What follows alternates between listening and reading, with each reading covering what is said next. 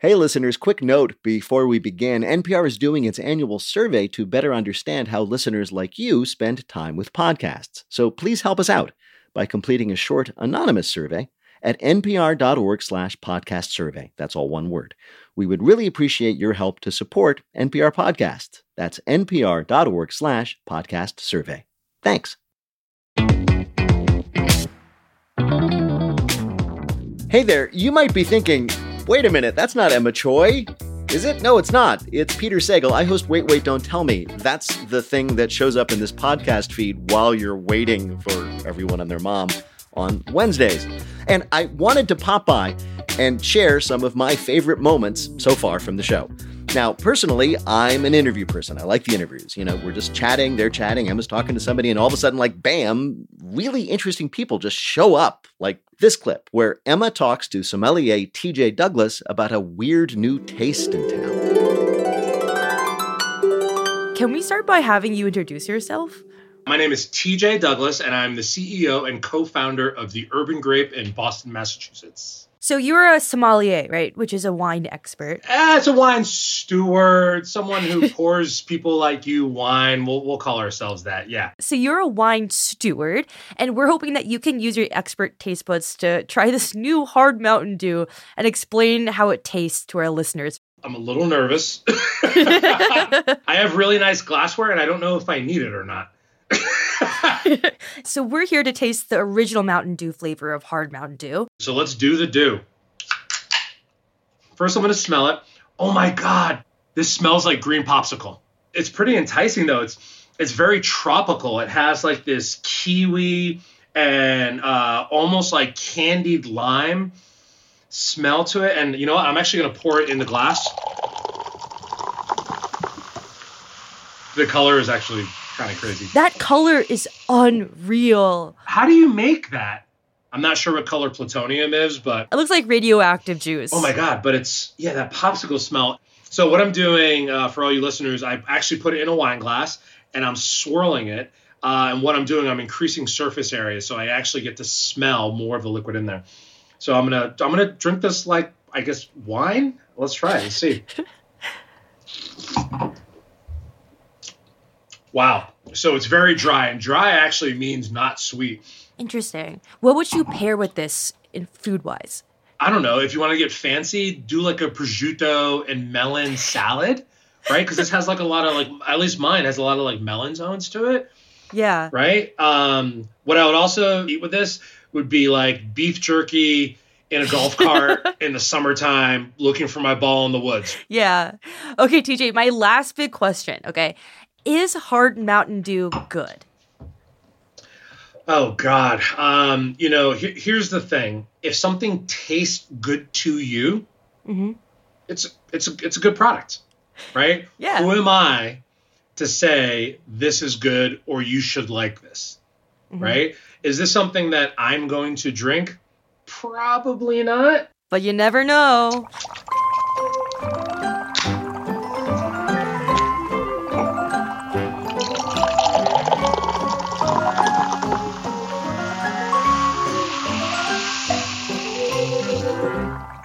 You know, I'm just going to say that stuff tastes terrific when you mix it with about 14 gallons of anything else. Anyway, I also loved Emma's conversation with famous mystery novelist Gillian Flynn, you know, Gone Girl, about a story in the news that week. Someone in New Zealand found a leg of jamon iberico on a sidewalk in their neighborhood. Did you like that pronunciation? It's quite legit. And they had no idea where it came from. I think it's the mystery of our lifetimes, right? Yes, and it's dark. I mean, it involves clearly some sort of pig out there is missing his or her leg, which is very disturbing. Now, the mystery remains unsolved, but luckily Gillian was inspired to give us that amazing twist ending that we expect from her. Can you describe for us what the opening scene of this pig mystery is? Oh boy, it'd be like Farmer Alice was wandering the streets of Hobsonville Point on her way to pick up New Zealand ish things like beautiful grass and hobbits. Farmer Alice was wandering the streets of Hobsonville Point on her way to pick up New Zealandish things like beautiful grass and hobbits. When from nowhere When from nowhere, she spied she spied a full length trotter. a full length trotter that was not fully re-encased in its, as I understand, carefully embroidered guitar shaped packaging. And she she stopped stopped, to, to pick, pick it it up. up. Around the corner, she saw a quick flash of snout. Around the corner, she saw a quick flash of snout and a devilish rank And a devilish. Oh, no, and a devilish. Well, there it is. before it disappeared into the shadows again. Before it disappeared into the shadows again. What could this be? She was happy she brought her pitchfork. Oh, Bum, bum, bum. what, what's a great, like, catchy two-word name for this for the story? Um, pulled pork. Bum, bum, bum. Coming soon. Pulled pork. Or we just do Gone Girl again, and everything is the same, but the main character's a pig, right? Yes, I like that. I think fundamentally changes your story, but it's an interesting role for Ben Affleck. He can do anything. I am a big fan of Pixar, and that's not only because I have had young children. Frankly, they were just an excuse. Anyway, I was excited to hear Emma talk with director Domee Shi about her latest project. I was also glad to be the one listening to this and not actually the one talking about, well, the experiences of being a teenage girl. I you'll see what I mean. I think for a lot of us, we almost like lobotomized that part of our memories because it was so awkward. Just to start off, will you introduce yourself to us? Hi, I'm Domee Shi, and I am the director of Turning Red. Yes, you are. I loved Turning Red. Uh, and you're the first sole female director of a Pixar film. What's it like to be you, Domee? Oh, I don't know. I know. mean, I- it feels pretty awesome right now. I mean, we have something in common. You started as an intern at Pixar, and I just started actually at NPR as an intern too. But you went from intern to director for in 10 years. Yeah. Like what what what happened there? Like how'd you do that? Um, a lot of it was was was luck and and timing, but also just the support of very awesome people at the studio, like uh, Pete Docter. Um, my first job at Pixar was a storyboard artist on his film Inside Out. Right. And uh, you know, even though at the time I was like one of a handful of women in the story department, um, I kind of in, in in some way used that as a as a superpower on this show where there weren't a lot of women, but they needed a perspective and a, and, and a point of view from somebody who had been uh, a 13 year old girl. Yeah. that was the one thing that I knew I was an expert at. Like coming into the industry completely green and not knowing anything, I was like, I at least know about the anxieties of growing up and being a girl overwhelmed with her emotions. Um, yeah. I mean I mean that's a great segue into Turning Red. Can you Yeah. for anyone who hasn't seen it yet, can you describe it for us? Yeah, so Turning Red is a coming of age story about a 13 year old girl named Meilin Lee who uh, thinks she has her life completely under control when one day, boom, magical puberty hits and she uncontrollably poofs into a giant furry red panda anytime she gets overwhelmed with emotion uh, happy, sad, angry, embarrassed, lusty. And uh, the story is kind of just about how she deals with this uh, in, inner beast and and whether like or not she wants to go down the path that her mom and her family chose, which was to get rid of it, or to keep it and embrace that inner wild side inside of her. So- Well, okay, we've been talking about this news story this week where two teenage girls, like 60 years ago, wrote a message in a bottle asking for boyfriends, and someone just found it. Did you hear oh. about that? No, that's adorable. I know. I, I love that. I know, and it reminded us of Turning Red. What do you think this this bottle story tells us about being a teenager? oh, it just makes me feel like remember what it's like to be a teen and how you're just bursting with earnest emotion. I, I kind of miss that because these days, like, I mean, as an adult, it's hard to like like care about a lot of things because you like become cynical. But then as a teen, you just you just like like unafraid. You just kind of throw your, your emotions and your heart and pour your heart into things and and just risk being heartbroken. It's I love that feeling. Yeah. I mean, when you were 13, was there anything you did that was similar to that? Like, was there anything you like threw your whole body into loving? Harry Potter for Yeah. sure. I was so obsessed to the point where I would draw fan art. I drew a lot of fan art and I entered this like fan club contest where it's like draw Draco and Hermione's children and come up with biographies about them. And I was rendering Draco and Hermione's children for hours in my family's computer room. Not going outside. My mom's like, "What are you doing?" That's such a funny origin story that, like, if you trace Turning Red all the way back, it goes to deviant art fan fiction. yep, it's definitely that. That's so awesome. Can we ask you to think through something with us? Yeah. Okay, so do you think this message in a bottle story has what it takes to be a feature Pixar film? Oh, yeah. I think so. I think it's a great setup. They maybe like get a a response back years later, and they have to mm-hmm. like, like, I, but they're both like grown up and cynical adults, but they have to go back to being like teen girls and going on this adventure to find their like true love. And it ends up being like a mer person or something like Yeah. that. Or I don't know, like maybe they don't find the the dude or the person, but you know, they they find each other and they realize like, oh my gosh, like all this time, like you were my my soulmate. I had to go on this journey to to find the person that's right next to me this whole time.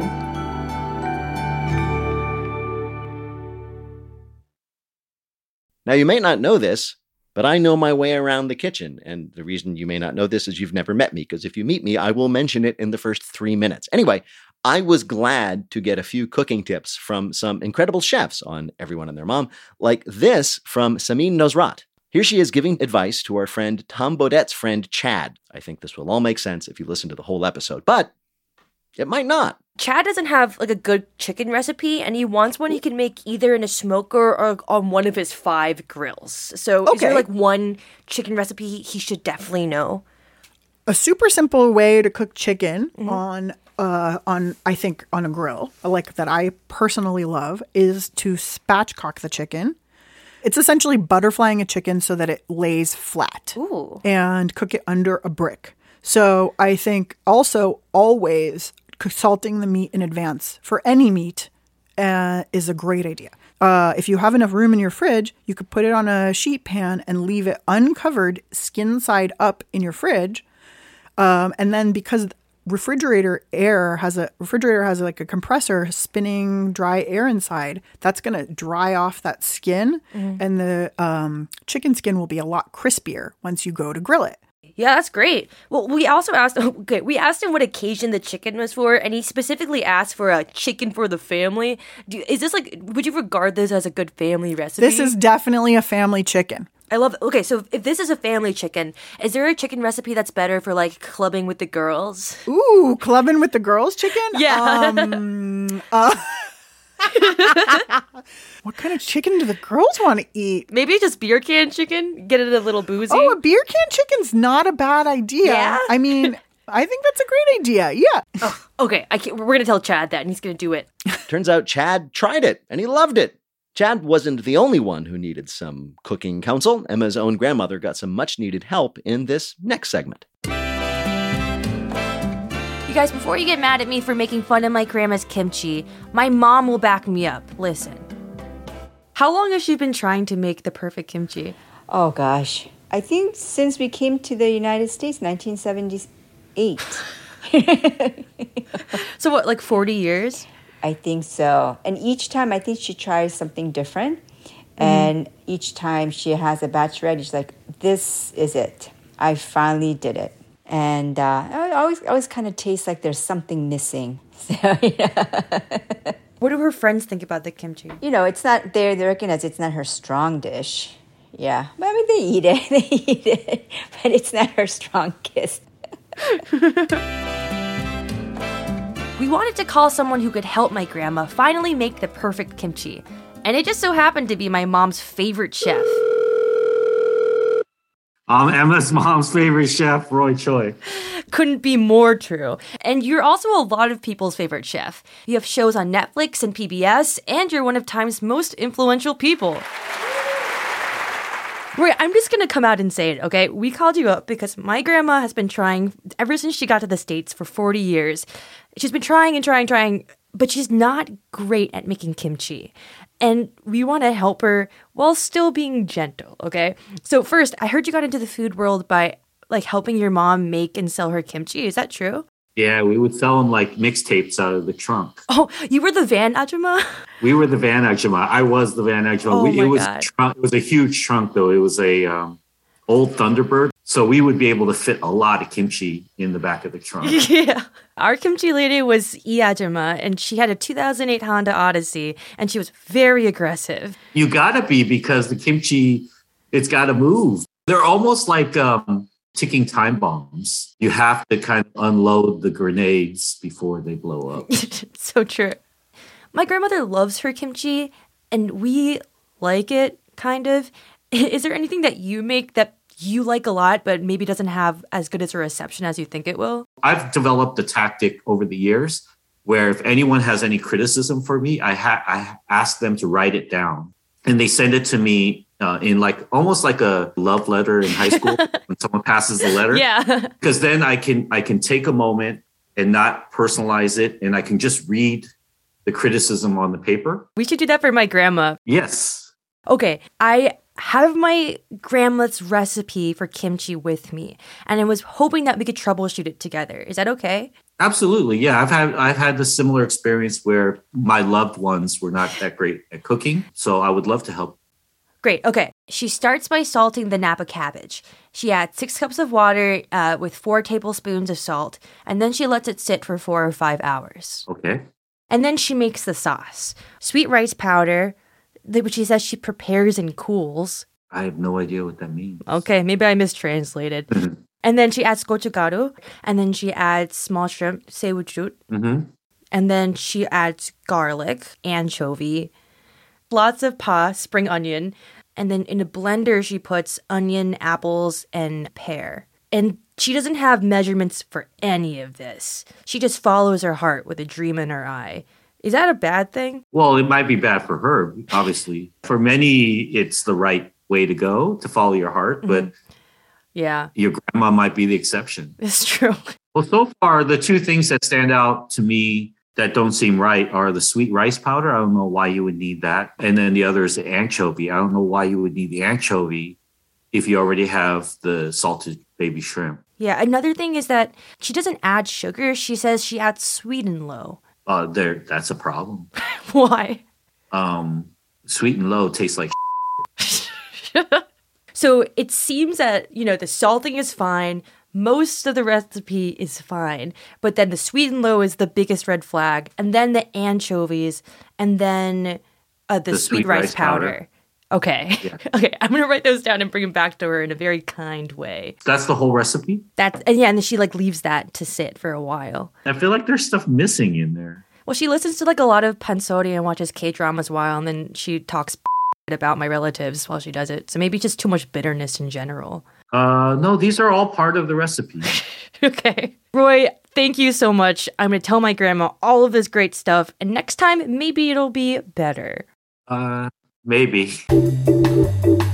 My mom and I couldn't wait to tell my grandma that we took her kimchi recipe and floated it by one of the best chefs in the world. Okay, so Uma, can you can you tell her that um he he was shocked that she's using sweet and low and he shouldn't shouldn't do that?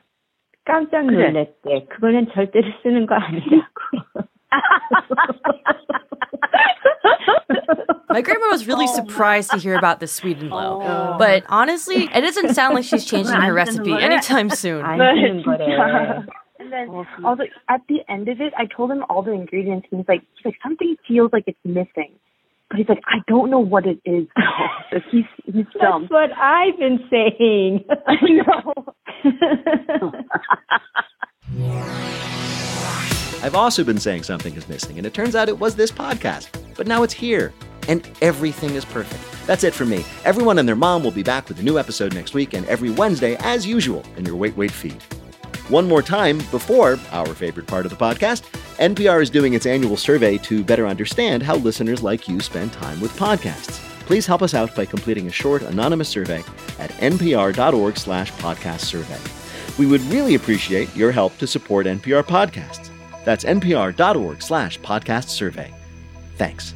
Okay, now the credits. This is something I've always wanted to do. Stand back, Emma. It's my turn. This show was brought to you by Wait, Wait, Don't Tell Me. This episode was produced by Haley Fager, Zola Ray, Emma Choi, and Nancy Saechao, with help from Lillian King, Sofia Hernandez Simeonidis, and none at all from me. Seriously, they never even asked me my opinion. Special thanks to Bill Kurtis for lending us his glorious pipes. Bill, we promised to give them back. Cleaned. Our supervising producer is Jennifer Mills, and our not so benevolent overlord is Mike Danforth. Once again, Lorna White, thank you for making everyone sound so good. And thanks to everyone you heard this week and all of our guests. I'm Peter Sagal. You can find me on Twitter at Peter Sagal. You can find Wait Wait at Wait Wait NPR. And of course, you can also find me when you least expect it. This is NPR.